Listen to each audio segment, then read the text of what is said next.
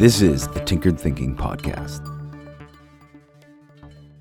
Episode 3 Determined versus Stubborn. What is the difference between these two words? A person who is determined is trying to do something, trying to make something happen, trying to make the world be a certain way. A person who is stubborn is likewise trying to do something, trying to make something happen, trying to make the world be a certain way. Where lies the difference? Those who we deem determined, we approve of their goals. We want such people to succeed.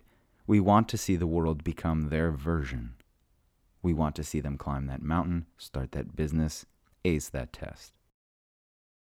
How do we feel about the goals of those we deem stubborn? We are generally less enthusiastic. In fact, a stubborn person's goals are generally antithetical to how we see and understand the world and how we want it to be. We do not approve of these goals.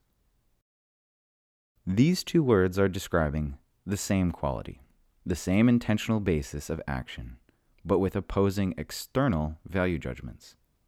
One describes the quality as positive, and one describes the same exact quality as negative. The difference does not inherently exist in the stubborn or determined person. The difference only exists in the outside perspective of such a person.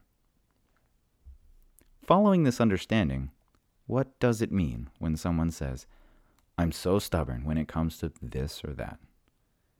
Just like the old saying that wisdom is merely taking your own advice, every time we point out our own stubbornness, we are identifying some sort of behavior, intention, or action that no longer fully aligns with who we deeply wish to be. Just like a procrastinating student, we all know what work we need to do. So much energy is often spent remaining stubborn on such points.